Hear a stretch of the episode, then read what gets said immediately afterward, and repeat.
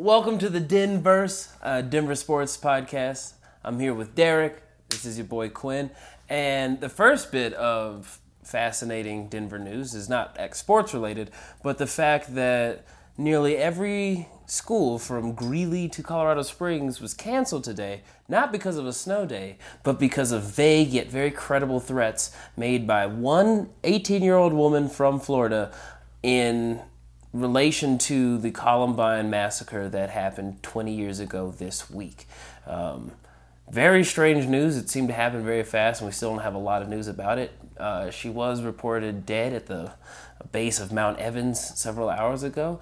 Um, but with all that information, there's so much more to the story that we have no idea. And it, it really does. I mean, as we talk about sports, it's really hard to get through your day without like this being a big part of it. And I think that that's sort of where we are where we talk about sports is like we acknowledge that sports are a part of people's lives, but also this escape from people's lives. And it's hard to really balance those two when you think about like how this affects our lives. And then we're very invested in two playoff series with the Avs and the Nuggets that like have consumed our lives. Yeah, I mean, I went to bed last night watching a recap of a game I was actually at. Um, only then to be interrupted by several text messages from different coworkers who work in schools, and then actual the DPS and APS systems letting us know that there's no school tomorrow. And for DPS, they've had multiple snow days and a strike, and then this. Like these kids just have every reason you could ever miss school. Yeah, the every reason. This was like the last one that you could think of, but um, as you were talking earlier, like 20 years ago, Columbine was like one of those first moments that really kind of shifted the role of like a community when it comes to tragedies, but then specifically sports and realizing that sports is part of a bigger thing. And I think for me, I mean, you know, my real introduction to a lot of sports was in elementary school, like the PE, where you just have all kinds of different sports and being able to play outside and recess and like that connection to like your roots of sports outside of uh, any sort of organized thing. And today I went by my old elementary school, which is by Wash Park, where I go and walk a lot. And you know there was no one there because school was canceled. And i remember the thing i remember most about columbine is we weren't allowed to go outside and no one would tell us why. And that that feeling and those conversations that you know i remember having with my family and now people having to have that conversation again you can never be that far away from that conversation anymore and i think that that is really hard and also just like a reality Yeah. of our lives Dude, yeah, that that point kind of left me shook, thinking like there might be a few kids today who lost a bit of their innocence when getting to one celebrate like no school, but it's like it's not snowing. Why don't we have school? And then having to have an adult probably awkwardly and cautiously tell them about the fact that people might want to hurt kids. Ugh. Um, but luckily, no one harmed. Uh, it seemed as if this is a woman who just desperately needed help. Um, unfortunately, she wasn't able to get it, but um, again, sparks a larger conversation. Uh, and the fact is, sports is life, and sports is a part of politics, and so um, we'll leave that for more qualified folks. And just real quick, two things sort of related to Columbine. Uh, Frank DeAngelis, the principal, just wrote a book with Terry Frei, the great sports writer, Oh. that just came out. Um, so I'd highly recommend that. Uh, I believe it's called "They Call Me Mr. D," and um, a guy that I know through producing, he used to produce the Rockies broadcast. Mike Rotolo is working on a documentary about the Columbine football team and the fall after that. That's going to come out this fall. So Oh, I'm excited for that. But I think um, both of those, in a lot of ways, focus on both the people affected and the the people who are no longer with us, and that's really like the remembrance of Columbine that I think we all need in this time. Yeah. Well, prayers up to the survivors, and that includes not just the people there, but the f- support system that had to be there. Um, amazing, dude. We ain't as young as we used to be. 20 years. All right, let's go on to other sports. To the crux of our meeting today. Um, the Pepsi Center. The old can is just popping off recently. Um, today will mark the third night in a row that playoff sports is happening there. Um, the eighth seed Colorado Avalanche have a 2 1 lead over the one seed Calgary Flames. And um, tonight, second home game for the Avs. What are your predictions, Derek? Or actually, how are you feeling about Yeah. our Avs right now? I think that it is weird. You know, the Avs in their early career were so good, so dominant, two Stanley Cups, a half dozen Western Conference finals, and they haven't been good in years. And this is their game Tuesday night was the best game in the playoffs they have played in probably at least a decade, probably 15 years. Uh. And that was really interesting to see. I think that been in a lot of playoff series. I find the seven game series really fascinating because every game the narrative shifts, and the Avs being up 2 1, being the road team, not only do they have um, home ice advantage because all they have to do is win their home games and they win the series at this point, um, but they also, like, if they win tonight, they have three chances to get that one more game, and the 3 1 lead is just so much bigger. And so that's very exciting. At the same time, if it gets back to two to two, it's just a best of three, and the Avs have to go to two of those on the road. Mm. And so all of that is sort of playing around, and just one game makes such a big difference in the way things are going in a seven game series. Well, oh, so watching them on Tuesday night, they look like a team that is unbeatable. That everyone was firing at all cylinders, and especially Nate MacKinnon seemed to be playing with the knowledge that he is like the best person on the ice at any given point, and that the supporting cast is the best supporting cast at any given point. How possibly can they lose if they looked that good the other night? Well, I think the first thing is if they get too confident, that's a really big problem. Mm. The other thing is Calgary's best players have not played well. Johnny Gaudreau, Johnny Hockey, who is the second best player in the series, hasn't really done anything. The Flames have not looked good at even strength. You know, a lot of their goals have come on the power play, and they have been outplayed for at least two full games. The game that the Avs won, game two, that they won in overtime, the Flames were outplayed. The Avs had 84 shot opportunities in that game. They only had 80 in this last one, even though they managed 56 shots, which tied an NHL record for most shots in regulation. Wow. Um, they also were at least it was at least even if not advantage Avs for the first half of game one. So Calgary really can only point to half a game where they were the dominant team and they were the number one seed in the Western Conference.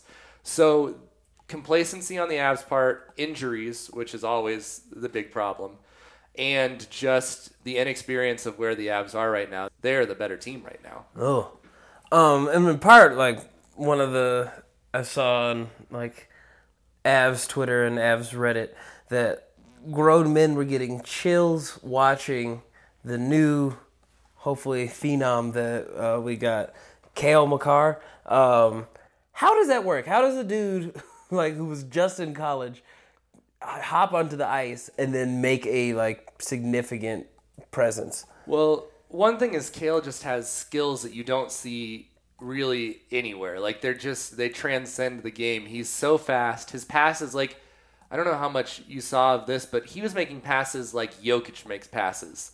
Where he was making no look passes and the guys weren't there because they don't know him, but that's the ability. MacKinnon said on Makar's goal that Makar called for a drop pass in his first NHL game where he was just like, drop it back to me, and then scored that goal. So he he understands the game of hockey. He sees the game of hockey differently and can score. The other thing is, everyone kind of knew he shouldn't have been in college hockey this last year. Like he was good enough to play in the pros from day one. Mm. If he had not gone back to UMass, he would have been on the Avs roster at game one. And so he just got a whole extra year of development, and it was like their secret weapon that they were hiding. But no one could have expected as good of a game as he had. Really, he had a couple stumbles in the second period, but otherwise had some takeaways, played very well in his own zone, and helped on the offensive end. So, and his presence immediately took away the sting of getting the fourth pick in a draft that the Avs clearly should have gotten the first. Um, so it's it was really cool to see. Like I think Mika Rantanen also got two assists. Like all the guys that you want to show up showed up with like a big surprise in Makar. Um, so the key to tonight is what exactly? Now they have the home ice advantage. They have the confidence and some role players, uh, solid role players. What is the key to a win? I think just applying the pressure, just keeping up the fast pace. You know, not only has M- MacKinnon, Ranton, and Landeskog played well, some of the the depth forwards have played really well. Jost has been incredible. He hasn't scored yet, but he looks like the guy the Avs thought they were getting two years ago when he came up at the end of his season from uh, one of the North Dakotas, North Dakota State maybe. um, and so that's really exciting to see. Kerfoot has helped a lot on that top line. So those guys can keep doing that, and the Avs can play well defensively. Grubauer, Grubauer made a lot of good saves, but two Avs defense or Landeskog and Ian Cole both took pucks to the head to stop goals in that game the other night. Um, so they need to work on positioning a little bit, but really it's just about not playing into the Flames game. The Flames tried to start a lot of stuff in that game. The Avs held their edge. You know, six players got kicked out at the end of that game. Mm, when they say start stuff, they were like picking fights. Yeah, pick, Okay. picking fights. And the best part was when uh, Landeskog and uh, Matthew Tkachuk went at it, and Tkachuk was just throwing all these sucker punches while Landeskog was on the ice, and they cut to Keith Tkachuk, great NHL future Hall of Fame defenseman, and he's just shaking his head at his son's antics on the ice. Like that's how bad Tkachuk Oh. has played that his father was embarrassed to see Oh, him. that's well. It's not quite as embarrassing as the dude who got the pleasure of being knocked out by Alexander Ovechkin. Um, but I mean, that's playoff hockey. Like, there's an assumption that like bows are going to be thrown, especially if you're the one seed losing um, in a really important game. Not quite as bad as the Lightning, though. Actually, like real quick for those who don't know, what happened to the Tampa Bay Lightning? Well, according to their coach, they had no adversity all year and they couldn't deal with it once they got to the playoffs. but so that guy's probably not going to have a job much longer. But they had a they had a 127 point season. To put that in perspective, when the Avs won the West a couple of years ago, they had 116 points. So it was 10 points better than that. I think it was close to 20 points better than what Calgary had. Like they were dominant as the best team, and they couldn't get it together. They had a couple key injuries and just fell apart. At the same time, the Blue Jackets are one of those sneaky teams like the Avs that played well late. Like they had to play well to get into the playoffs. And sort of how it works, you know, in the NFL, it's not who has the best season, it's who's hot late. That's sort of what Columbus did, and that's what the Avs are trying to do. And so they swept uh, Tampa Bay in fourth games, one of the worst collapses in hockey, at least. Uh, like kind of comparison tiger woods just had like the greatest comeback in recent sports history and the lightning had just the worst collapse in recent sports history Well, and even worse, Columbus. I'm pretty sure Columbus was the only team that has never made it to the second round of the NHL playoffs. I would really have to think about it to think who else could even be in that category.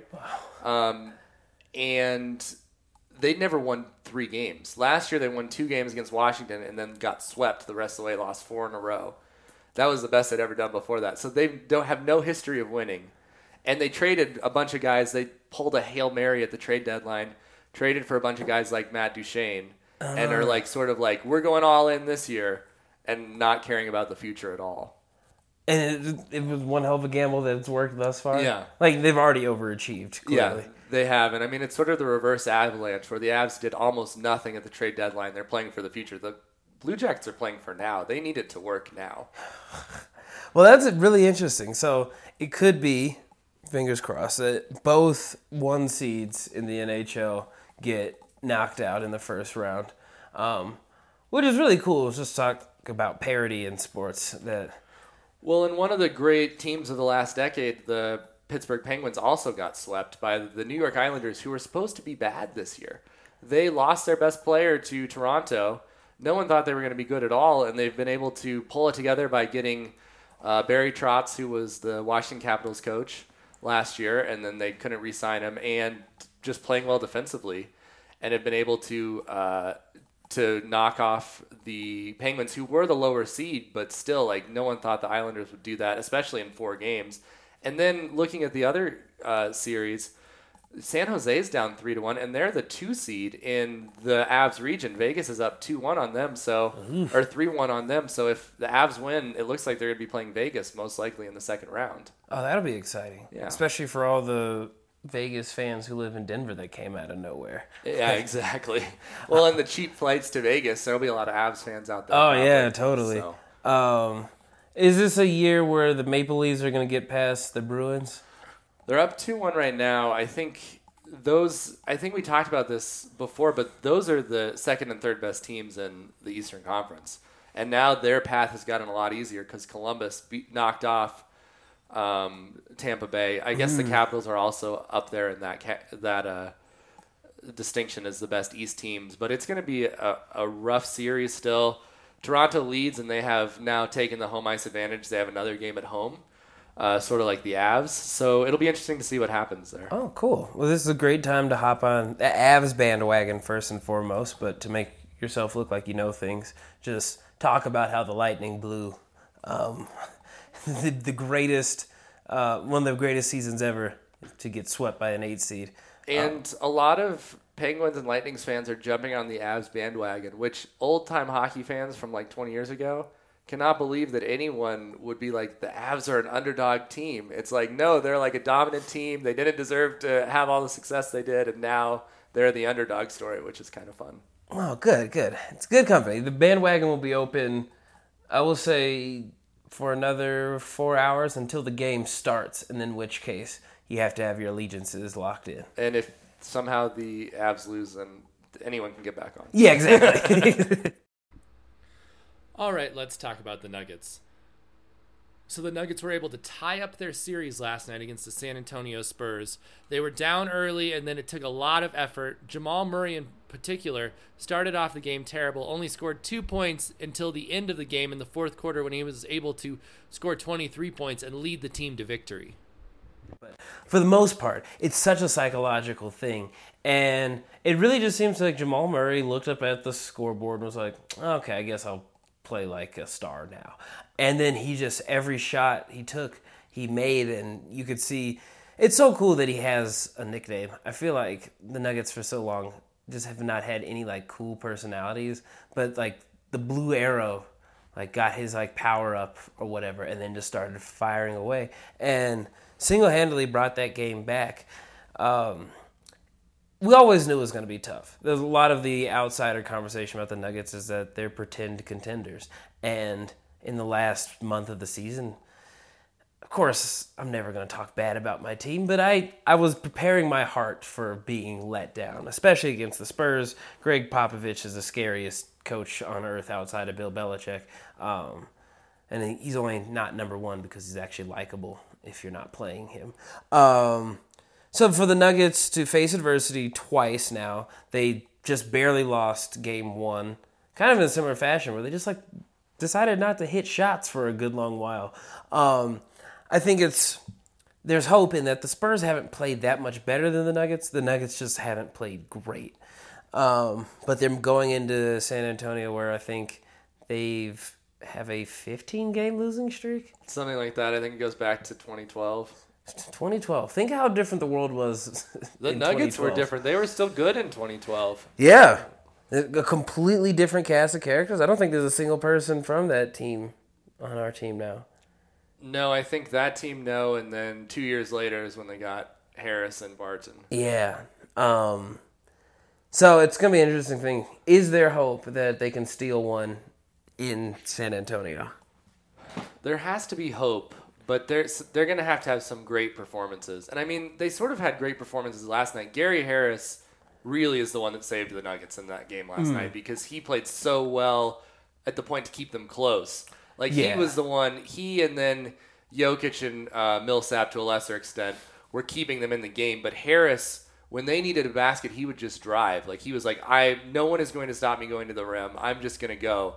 and just sort of surprised everybody. And that's sort of that was great for me to see because I feel like one of Harris's. I know you are too. We're big Harris guys. Oh yeah, like yeah. he is like the secret weapon that we feel like people don't know about. Um, so that was great to see, and I was really happy about that. But I'm hoping that that translates going forward for him. But they're going to need that kind of performance from probably three guys to steal one of these next two games. Totally. I mean, last night it was so cool to look at the box score and see four players with 20 plus points. That's the balance and depth that we've been touting now for a couple of years, thinking that that's going to be the key to success for the Nuggets. And it, yeah, it seemed like right they have so many games where they're running like a relay race where it's all right one player is doing well then they pass the baton to the other player um, but it, that's a tough way to go about winning a game because it relies on everyone having the sh- right stride at the right time as opposed opposed to playing dominant throughout the whole game. I'm so ready to see a blowout game. Um, You might see one, but I'm not sure you're gonna like it. well, I remember looking at the mountains earlier yesterday. It's like, oh, it's basketball day in Denver. It'd be so cool to see a blowout. And then fast forward to the, like the second quarter, watching them down by 19 points. It's like, yeah, this is what I get. Here's what I get for having hope. Um, but one really interesting thing that I think has really punctuated what was otherwise a great win and performance by Murray is that the Denver crowd, as young and as ex- unexperienced as we are with playoff basketball, was not a great crowd at all um, in There- several ways. Yeah. First of all, there was no energy going into the start of that game. It was dead in that building. And I think some of that was nerves. Like I think people were nervous, but there were like it was half empty at tip off. And it did get full, but it took forever. Yeah. And it's not like it was it was a six o'clock game. It was a seven o'clock game. People had time to get there. Yeah. And I think, well, I remember walking in and I was like, oh, so not t shirts this time, we get towels. I've, like, game one was super hype. They had towels and these cool light up wristbands. And I understand there's a production budget that they have to keep in mind. They, But- they blew it on those wristbands, which were cool because I saw them for the Avs game. They were great. Like the wristbands should be a staple. Yeah, I was kind of mad. I was watching the Portland OKC game and I saw little lights flashing in the stands. I was like, "Oh, damn it! This wasn't original." Um, but yeah, I think I mean there's so much like the production of the like the stadium crew plays into it. But the crowd was dead, and then a lot of Nuggets Twitter and Reddit were blowing up over the fact that um, the crowd booed the players. They were down by 19. I feel I I am a staunch supporter of my team, but I will admit I let out some sounds that could be um, mistaken for boos. They weren't, but it was close. Um, but specifically, a lot of that ire drew on one player who um, is infamous amongst the Nuggets faithful, which is Will Barton, who had a just awful shooting game. And my question is, what is the ethic of booing your own team? Is there a time and place? What is that line exactly? I really think the only time that it is appropriate is when you feel like they're not giving the effort they should be giving. Like mm. that is that is when it it feels like there's at least some some area where you feel like you should be allowed to boo them. I think that in Barton's case it was clearly not an effort problem. It wasn't that he was it, I think people were booing because he needed to be out of the game. And this is a different problem where Malone had him in the game for too long. And that's why I feel like the Malone should have known like, oh, I got to get him out of there. He looks just awful. And we talked about it. We met up at the end of the first half and we said they need to tell Barton he can't shoot anymore. Yeah. And that would have solved most of the problems. I mean, that's a tough thing. You don't make it into the league by being timid. He is a shooter shooter. Like, you, you get the ball, you shoot the ball. That's what's got him this, what, $54 million contract that I wasn't a fan of um, because he's so streaky.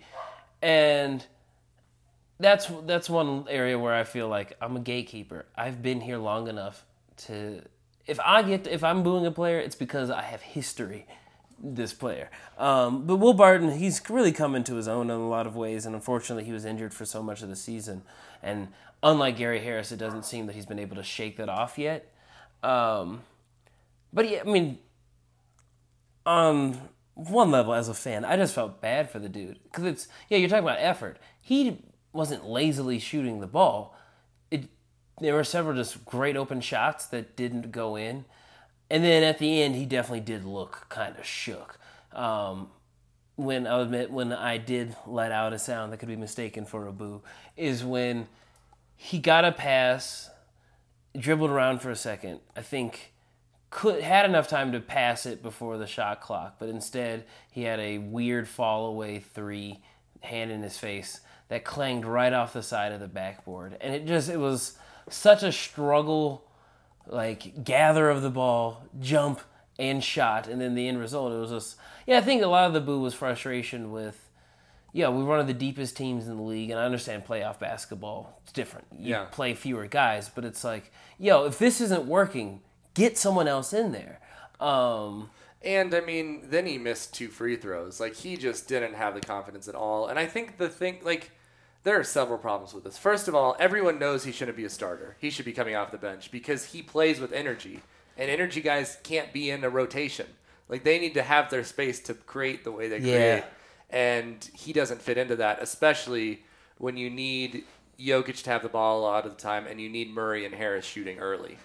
Um, Second of all, he was hurt a lot of the year, and it's clear that he's just not in basketball shape. And third, he's a J.R. Smith player, which means that he's going to have good nights and bad nights, and it's up to the coach to be like, up, it's a bad night. I'm taking him out immediately. And Malone won't do that. Yeah, it, Whit- Malone seems to have such an affinity for Will Barton over anyone else. And like in those early rotations, Jamal Murray comes out, Gary Harris comes out, and then there's just Barton. Before he got pulled, he had the most minutes, um, only with Jokic right behind him. But it's still just like I think the fans, and I myself, who purports to be a pretty experienced one, I just don't understand what Malone sees in him. Like, we know the type of player he is. I was happy that we resigned him. I didn't think he was worth 54 million, but it was in a year that people were just getting a lot of money. So it Well, happens. and we didn't know that they. We thought they had no other depth. We thought he was their one depth player at the time. Yeah. Because we didn't know Beasley was going to be good. We didn't know Morris was going to be good. Juancho had improved himself. Lyles was iffy. Like they literally had no bench where you could be like, "This is our bench." Like they had four good players, and one of them was Paul Millsap, who had not been good. Yeah. So yeah. like all of that was around them re-signing him. It was we don't have anybody else. We have Plumlee, and then we have three starters.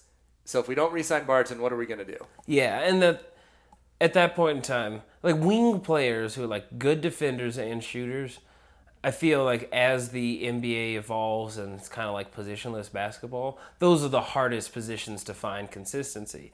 And with Will, he's now one of the most tenured players on the team, um, and th- there's reports that he like took a team friendly deal to stay with the team. So I appreciate that in that consistency. I can't recall how many seasons that the starting lineup one year was different than the starting lineup the next year. It was so it was nice to see those familiar faces, but we know who he is. He's a shooter. He's a slasher shooter. Can play good defense because he's long and has a motor, but he's of all of our starters, he's the guy I feels like less the least deserving to definitely be a starter. But it seems that Malone wants him in that lineup so much, and it's the Nuggets were most successful. Like when the, they were like the miracle team was when he was hurt, and then he had other guys step up, and even in the season in the game against Portland where none of the starters played. Like in that case, Juancho, Lyles, they all stepped up more so than we had seen previously. And so I just it's make or break at this point. You're in the playoffs. Um, you have a small chance to make it past the Spurs in San Antonio. I just want to see that they're trying different things. And I think that's where a lot of the bullying came from was like a frustration of complacency. And I mean, this is a huge test for Malone, bigger than the Isaiah Thomas thing, because it's clear that Barton shouldn't be in the starting lineup. They can put Craig there, which is what I think they should do. They can put Beasley there. They can put Morris there. Barton is your fourth option at that position at this point Yeah. to start the game. And I, especially after their comments, and I agree with Jokic, I agree with Malone. You probably shouldn't boo a guy like that when he's down. Like it will. I don't think it was his fault. I think there's a lot more going on. I don't think he's right mentally, or, or at least basketball shape. And then he wasn't right mentally after the basketball shape thing. But it right now he needs to not be the starter. Yeah, I, like one of the things that you get clarity if Craig is in the lineup. And actually, I looked at the box scores. I mean, six minutes is too small of a time, but he was like negative 18 in six minutes. He was, didn't play well either. He certainly wasn't stopping DeRozan from making shots. But the clarity is, you know, he's not going to be taking the shot. Right now, with everyone who's like a decent shooter, you just never know. At least with you never know who's going to take that shot, and I think that put Barton in a few positions where it's later in the shot clock, he's just going to fire one up. Um, Well, and the fact that Millsap has become an offensive option again in the last month completely changes that too. Because when Millsap wasn't shooting and just providing defense, then you only had three guys shooting. But Millsap has consistently gotten them points in every Yeah. game for like the last six weeks, which is crazy. there was a good portion where he was the only person who hit a three. Yeah. Um, yeah, there's like we don't need Barton or whoever's playing that position to be an offensive threat. You're the fifth option if you're with the starters, and I feel like Craig plays that role better than Barton now. And yeah, Barton, if Barton's gonna jack up 11, 12 shots a game, I think he has a better chance of making it against a second unit as opposed to the starters. Um, but I feel it's very unlikely for Malone to do that. So we'll see. It's interesting. Nuggets are playing with a fire. Like whatever inspired Murray to have that great game, I think it exists within all the other players as well. It's just gonna. Yeah, Malone's biggest test is how do you manage this roster, um, and like whatever adaptations you have to make against Gregg Popovich or adjustments. Is that's gonna be really interesting story for Game Three in scary San Antonio. And we talked about this in the Avs segment, but the thing about being tied at 1 1 is game three just becomes such a big deal. Like, if you win game three, you just are in the driver's seat for the series. Yeah. And I, the Nuggets have to win one of these two games because I just don't see how they can come back and win three in a row with one of those being back in San Antonio. No, that's, So it's a pretty big deal. Like I think we're gonna know. Like if they don't win either of these games, I do you think they win Game Five in Denver? I almost wouldn't want them to. Besides the fact that I know I'm going to be there in attendance, and I'd just rather see a win. But at that point, I mean, there's, they're such a young team that they ride so much on momentum that the execution is gonna be iffy, and it all depends on like if they can believe in themselves. And I think dropping two games in San Antonio, going down three one, being well aware of all the chatter calling them first round exits, um, that would be, I think, insurmountable. Um, and in so many ways, just like prolongs a suffering. Um, but I got hope. I think if they're able to take game three, they might be able to come out in game four and absolutely kick the shit out of them. Um, but then San Antonio is just like scary good with a bunch of guys you never thought would be that important. Yeah. So quick hits before we end the show. Demaryius Thomas is now a New England Patriot. Gross. Just the beginning of last season, if you were to tell me that. Somehow, also the draft is this month, which I didn't even Right. know. So we will continue to not talk about that. Yeah, that's like in less than two weeks now, I isn't think it? so. I don't even know where it is. Is, is. it in Chicago again? Uh, no, it's in Nashville, and I only know that because they uprooted some cherry trees in front of like their convention center, and people were pissed about that. I'm sure. I mean, the draft will come and go. Yeah, but those cherry trees, Yeah. they came from Japan. Also, the Rockies ended their streak of not getting tacos for the first 17 games of the year and finally got tacos and have won three games in a Three row. games in a row. So the Rockies have now moved back into the ranks of legitimate major league teams after their stint in tr- AAA. Um, They are their winning percentage right now, as we're recording this, is 33 percent. They're a 33 percent team right now. which is higher than I think any other pl- any of the players' batting average. Yeah. Um, Um, yeah, it was. I stayed up for the 2 a.m. game where the Rockies lost at two in the morning against the Giants, and Iannetta forgot to touch home plate, and that's how they lost. And I, at that point, I was like, I'm done. They've won a few games. I'm happy, but I, I, my friend Aaron said it best. Until they get five to 500, it's hard to get really excited about their prospects for the rest of the year. Yeah, I'm gonna. I've just gotten to the age where I'm not a masochist anymore. I'm not going to hold on. I'm not going to commit my time like three hours almost every day for a below 500 team. Um, and like the Rockies, I was going to say the roster could be better, but we don't know that. So many of the guys, it's like, oh, they could play better, are either hurt um, or just like big question marks. Arenado finally got his first home run, so that's a good sign. Um, but there's still just a lot of question marks. So yeah, it'll be exciting. Maybe by next week we can do a 500, like Rockies at 500 celebration party.